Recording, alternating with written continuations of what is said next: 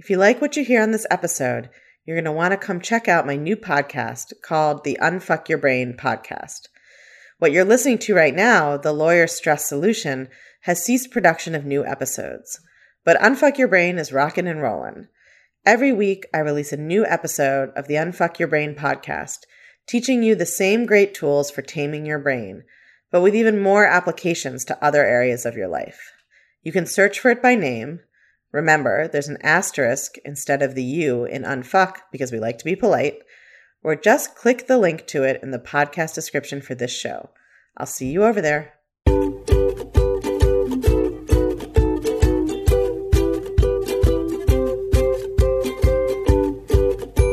You're listening to The Lawyer's Stress Solution, the only podcast that teaches you cognitive science-based techniques specifically created for lawyers.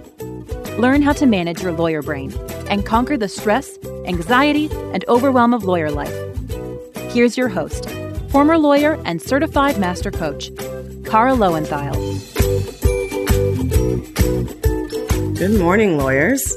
I started this morning by reading this amazing email I got from a podcast listener named Sarah the other day. It was just all about how, you know, she had tried lots of things. She'd been to therapy.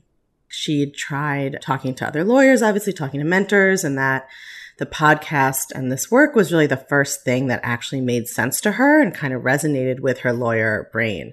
That was so wonderful to hear. So thank you, Sarah, for emailing me. And it's just, I'm glad to know that sharing this work with all of you is really helping. I mean, for me personally, I had a really similar experience. I went to therapy for years and it was great and helped me have a lot of insight into the kind of patterns that I had developed. But it For me, it didn't really show me how to change them, and that's where coaching was super, super helpful. Just really having a concrete way of intervening in those patterns and changing them through changing my thoughts was what made all the difference for me. So I'm not surprised to hear that that's true of some of you, and I'm just really pleased to be able to offer this work to complement whatever else you're trying in terms of managing your stress. So today I want to talk about one of the things that causes the most stress for my clients and used to for me, and that is perfectionism. And I think perfectionism is kind of a buzzword these days, not just these days, probably for the last fifteen years, right? We all talk about being a perfectionist. We don't really know what that means. So for instance, I used to think I was not a perfectionist because my thought and my opinion was that my work was not that great, right? I often did it at the last minute. So I imagined a perfectionist was somebody who did their work like well ahead of time and did multiple drafts and reviewed them all carefully, right? And like really produced a perfect product. And I definitely was not producing perfect product in my mind.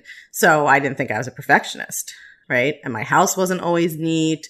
And I was often canceling plans because I was stressed or tired, or my closet wasn't arranged the way it could be. Like there were lots of things in my life that didn't seem perfect.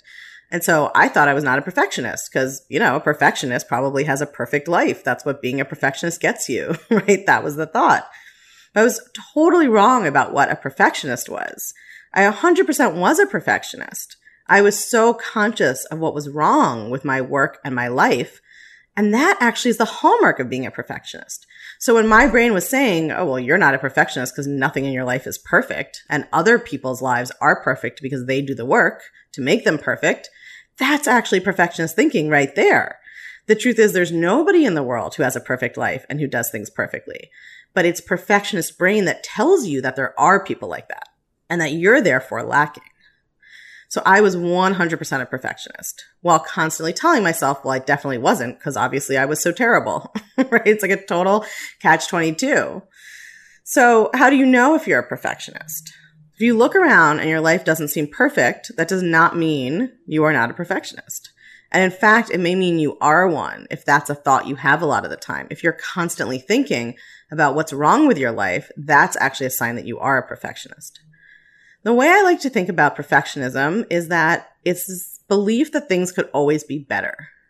It can be so insidious, right? And especially, I think, for lawyers who are really self-critical, and I find particularly with my women clients, the idea that you could always be better and that you and your life should be constantly in a state of self-improvement, that's perfectionism. Now, listen, I'm a life coach, so like I am all about right? Improving people's lives and making them better. But I do it because I'm like, why not be happier and have more fun? Which is totally different from a perfectionist mindset, which is I have to improve myself because I'm unworthy the way I am, right? I'm not okay this way and I need to be better. And perfectionists generally are perfectionistic about every area of their lives. I never believe a client who comes to me and in the first session says, oh, well, I'm only a perfectionist about my work, not in my home life. It's like one hundred percent a lie every time. Not a conscious lie. They don't know. They don't see it. But the way your brain works in one place is the way your brain works everywhere, right? You think like a lawyer at work, you're going to think like a lawyer at home. So perfectionism is the belief that whatever part of your life you're thinking about at any given moment, it could be better, and that would be a good thing, right? That it would be better if things were better. So the areas that I see this really impact your work, right? So if you find that you are constantly thinking that your work isn't good enough and it could have been better if only you were smarter or a different kind of lawyer or a better lawyer or had done more research or didn't procrastinate, right? Always thinking your work could be better. I also see a lot of perfectionism about relationships with my clients, whether it's romantic or friendships, that they could be a better friend, they could be a better girlfriend or boyfriend or wife or husband, they could be a better partner. Also, perfectionism tends to come up when thinking about the sort of relationship itself, not just you. So like, my relationship isn't good enough, it could be better, right? And also often leads to judgment about other people. My partner should be better, he's not meeting my standards, or she's not meeting my standards. The body is obviously a big one, I think, for everyone in this kind of fitness and health-obsessed society we live in right now, but especially women who are socialized to fixate on their bodies, right? And to think of their bodies as things they can control and shape and that they should control and shape. A lot of perfectionism shows up in your relationship with your body, right? If you always think you that you could be thinner or fitter or shaped differently or better, or your hair could look better or your skin could look better, right? Whatever it is. Then the home, I find, is another place that perfectionists get kind of fixated, which is really interesting psychologically in the way that we see our home as an extension or representation of ourselves. So I get a lot of clients who have a lot of stress about the fact that their home isn't organized or these home projects that they haven't done yet. Or they'll say like, well, I just, I want my home to be like a reflection of all of my taste and to create this whole kind of vibe. I want it to be artsy and bohemian, or I want it to be minimalist and chic or whatever it is, but it's not, right? My kid leaves a toy on the floor. The cat puts hair on the couch. I haven't updated what's on the walls, like, and I always mean to, and I never get to it. But it causes a lot of stress and anxiety for them every time they look around because they're thinking, my home should look better. It should be better than this, right? It's not perfect. And then finally, what I've already hinted at in some ways is that perfectionism is fundamentally the belief that you could be better, right? That yourself, your sort of essential self is somehow is not good enough and should be better. And that's really the root from which all of the perfectionism about work or relationships or other people or your home, they all flow from this belief that you should be better. And it's so ingrained that I think a lot of us don't even question that, right? And often the pushback I get sometimes from new clients is like, well, yeah, of course we should always be trying to be better, which is a fascinating idea. Right? I don't think it's at all inherently obvious that we should all be trying to get better. And I think there is a sort of, you know, American culture is like this mix of a lot of things, but predominantly a mix of sort of Puritan Christian beliefs combined with capitalism, right, into this particular stew that we live in. And one of those is the idea that humans are inherently sinful and imperfect and always need to be trying to improve themselves to get closer to God. Now, most of my clients don't think that way. They don't come in saying like, well, I'm a Calvinist, right? Or I'm trying to get closer to God. No. But the idea that humans are inherently unworthy and flawed and that we should be trying to make ourselves better for some unspecified reason, right? Just it would be better if we were better, right? Because now in our culture, we've divorced it from the religious part. So it almost makes more sense to say like, well, you were born, you know, with original sin, and so you need to be better, get closer to God. That at least is coherent and makes sense. But we've sort of divorced that sort of belief that humans are unworthy and should get better from the whole God thing. So instead, we just all have this kind of gnawing sense all the time that we are not good enough and should be better. It's not totally clear why we should be better. We just should be better, right? It would just be good to be better. And that is really that idea that you are not good enough and it would be better for some reason if you were better is what perfectionism is.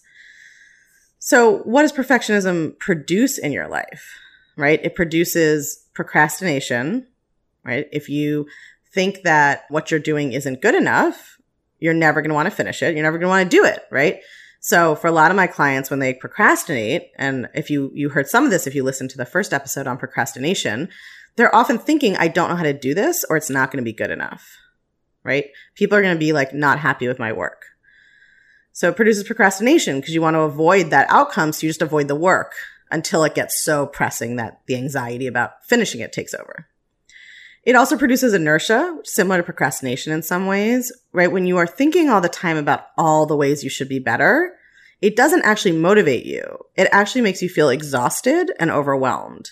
And so then you don't change anything, right? It's like why so many um, New Year's resolutions fail, because you're, you start where you are and then your resolutions are like, well, I should be someone who goes to the gym five times a week and um, doesn't eat, you know, flour and sugar and volunteers and gets nine hours of sleep a night and has a creative hobby, right? Like this whole alternate quote unquote perfect life you're living in your head that you can't possibly make happen in reality. And so you do nothing. Another thing it produces is critical tendencies. And I mentioned this a little bit earlier, not just about yourself, but about other people. We all have this instinctive belief that if somebody else is critical of us, it means they think they're better than us, like they think they're perfect, and so they're critiquing us. That's not really how it works. People are super critical of other people when they don't feel secure in themselves, right? If you are someone who loves yourself, you're so much more accepting of other people. I have noticed a huge transformation in my own self, in my own life. Moving away from judging myself all the time, I have become so enormously less judgmental about other people. Judging other people and evaluating them used to be my just go-to. Like if I met someone, it was like the first thing to do was figure out, do I like them or not? What's good or bad about them? What's nice or not nice about them, right? Are they funny or not? Are they smart or not? Are they interesting or not? Am I bored or not, right? All of that, just constantly judging, critiquing, evaluating, because I thought I should be perfect and I should be better. And so my brain was just constantly in judging and evaluating mode, and it did it to other people. Now that I very rarely think that way about myself, I really don't think that way about other people either, right? So being self-critical really leads to being critical about other people as well. Perfectionism also leads to pessimism, right? There's a fatalism about perfectionism because you never reach the perfect, right? So it's always like things could be better, but I'm never going to get there. And that produces a kind of pessimistic orientation about life. Like perfectionists are more likely to be depressed for that reason. Perfectionism also can produce controlling behavior. Sometimes it's self-controlling, right? So for instance, people who develop eating disorders often have some perfectionistic tendencies. It can also produce trying to control other people, though. If we think that things need to be perfect, right? And what often happens with perfectionism is, let's take a, a romantic relationship, right? You believe that you're flawed and not good enough. You want a relationship to look a certain way to prove to you that you are worthy and lovable. And so then what that means is you end up trying to control and manage your partner to produce this vision of the perfect relationship so that then you can believe that you're okay, that you're good enough because the relationship is perfect the way you want. And so then you're trying to control and manage this other person so they play the role that you've created for them, all so that you can appease and kind of, you think, assuage your own perfectionism. Perfectionism really produces a focus on external experiences. So if your thought is that there are people out there who have perfect lives, that that's possible, you will always be looking for evidence that other people have it and that you don't, right? If that's your belief, that's what your brain looks for for evidence. So it leads to this focus on external appearances. Like, well, these people both look, you know, are good looking and they are kissing in their photo on Facebook. And so their whole lives must be perfect. And if I just looked like that woman, or I just had a partner who looked like that, or I just lost ten pounds, or I just got that promotion, I would have that perfect life too, right, really leads to this focus on external appearances because that's all you have to go on with other people, right? You don't know them most of the time. And so you see the external appearance and you take it to mean that their life is perfect. And you don't really stop and think about what's going on behind the scenes. And that really relates directly to another thing perfectionism produces, which is jealousy and envy, right? That same kind of belief that somebody else has something better, that somebody else's life is better, they're happier, and that you want to have that thing so you can be happy too. And then finally, perfectionism leads to and is rooted in shame, right? The idea that who we are is inherently unworthy, that we can't show our imperfections to other people. And so we have to manage and control that and try to get perfect so that it will be okay for us to be the way we are. Those are all the things that perfectionism produces in your life, none of which are awesome, right? The thing is, perfectionism is your brain trying to keep you safe, right? I just alluded to this with the shame conversation. It tells you that if you're perfect, you won't be rejected. But here's the irony. When you believe that if you were perfect, you wouldn't be rejected, you are actually constantly creating the feeling of rejection for yourself by rejecting yourself. So when your thought is, I am not perfect, I'm not worthy, if I were perfect, other people wouldn't reject me, right? I would always be loved and feel great. You are also implicitly saying, I'm not that way now. How I am now is not okay. You are rejecting yourself, and you are just creating the emotion of rejection for yourself. So that big emotion that you fear, right? You're like, I have to be perfect so I don't have to feel rejection from other people. It totally doesn't work because you are actually creating the feeling of rejection for yourself by rejecting your current self that isn't perfect in that moment. So here's why perfectionism doesn't work. Right, number one, no one and nothing is perfect. Number two, perfect isn't an objective criteria. It's totally subjective, right? So the kicker is that when your brain believes you aren't perfect, it will never allow you to believe anything you've done is perfect. And perfection is subjective, so there's no way to argue with it, right? It's not like you can do a test on your brief or on your relationship or on yourself and be like, oh, I did achieve perfection. No, it's totally subjective. The only way you would know you achieved perfection is if your brain said to you, this is perfect. But your brain will never say that to you when you are someone who believes you are imperfect. See what I'm saying? So here's the way I like to put that. Perfectionism is the lie that if you just get good enough, your brain will leave you alone and let you believe that you are okay. This is so important. I'm going to say this again. Perfectionism is the lie that if you just improve yourself enough, your brain will stop saying mean things to you and you will be allowed to believe that you are acceptable. That day never, ever comes, right? For the reasons we just said, when your brain is told that you are imperfect, the brain is a pattern-making machine. All it will do is look for evidence for you of imperfection. So it will never find evidence of perfection if your base belief is, I'm imperfect. What all of this means is that the way to get rid of your critical brain isn't to be perfect. It's to accept imperfection. Now, I know that sounds super woo-woo, right? Like you're going to have to sit in a circle of quartz and just pray to accept imperfection. That's not what I'm saying. What I mean is remember that perfection is subjective.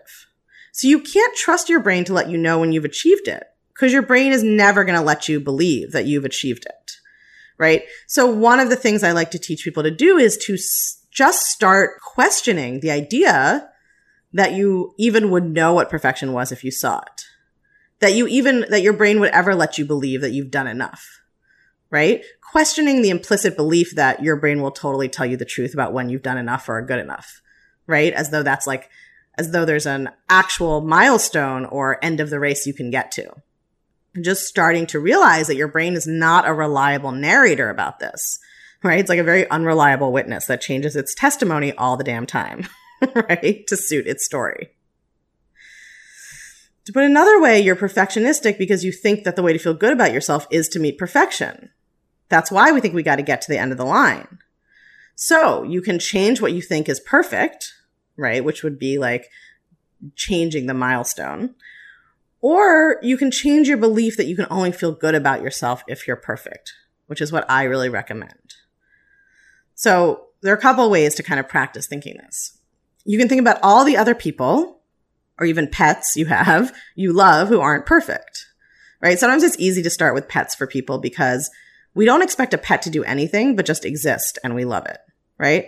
My cat literally does nothing to help around the house. He has no regard for my feelings. Last night he threw up at like one in the morning and I had to clean it up. He had no remorse, right? He doesn't take care of me when I'm sick. He literally does nothing. He just exists. But I love him anyway, just because he exists, right? And these days, I love myself just for existing. That's the journey, right? That's the journey that's worth being on. The journey of writing the perfect brief or having the perfect relationship is a lost cause. There's no such thing as perfect, and your brain would never allow you to believe that you had gotten perfect. But the journey of trying to accept your own imperfection, which takes an equal or even less amount of energy than trying to be perfect, is actually the way to feel better. The other thing I like to encourage you to do is think about why being perfect is important anyway, right? Get like really specific. Why does it matter to be perfect or to be better? Why? You'll find the answer is almost always something like, well, then I'm lovable, right? Or then I'm worthy, or then I'll feel better. So you can practice believing now that you can be flawed and lovable, right? Think about the times you've made mistakes and other people have still loved you. Or the time that people you love have made mistakes and you still loved them, right? You've made mistakes and you haven't gotten fired or dumped or defriended a lot of the time. And the same is true. Other people have made mistakes that you know. Other people aren't perfect, right? Your mom is always late. Your brother's a little critical. Your boyfriend never makes the bed.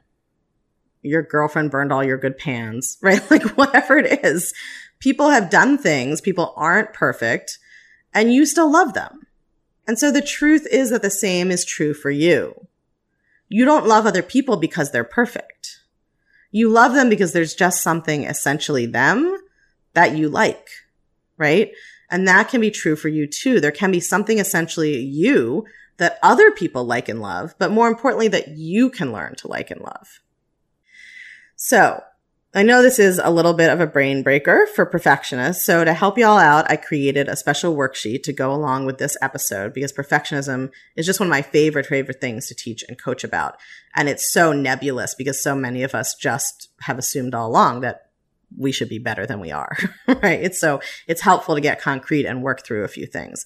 So you can download the worksheet at www.thelawyerstress solution.com backslash perfectionism. So again, it's the name of the podcast, www.thelawyerstress solution.com backslash perfectionism. And there'll be a worksheet there that you can go through that sort of walks you through some of these questions to help you figure out why your brain is telling you you have to be perfect and how you could start thinking in a new way that allows for a little imperfection.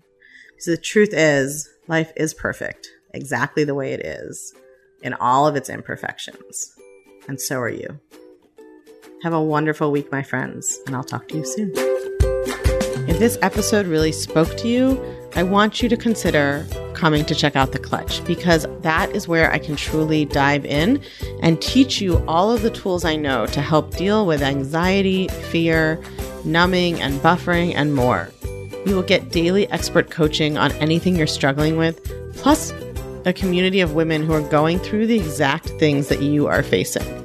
And once you've learned how to coach yourself, we have a whole bunch of bonus workbooks to help you with things like managing anxiety and stress at work, learning how to stop numbing out, dealing with dating stress, body image, all the things that can create a lot of anxiety and negative emotion for us. I want you to imagine a life where you don't feel anxious all the time. And when you do feel anxious, it's rare and you know how to handle it, and it's not that big of a deal.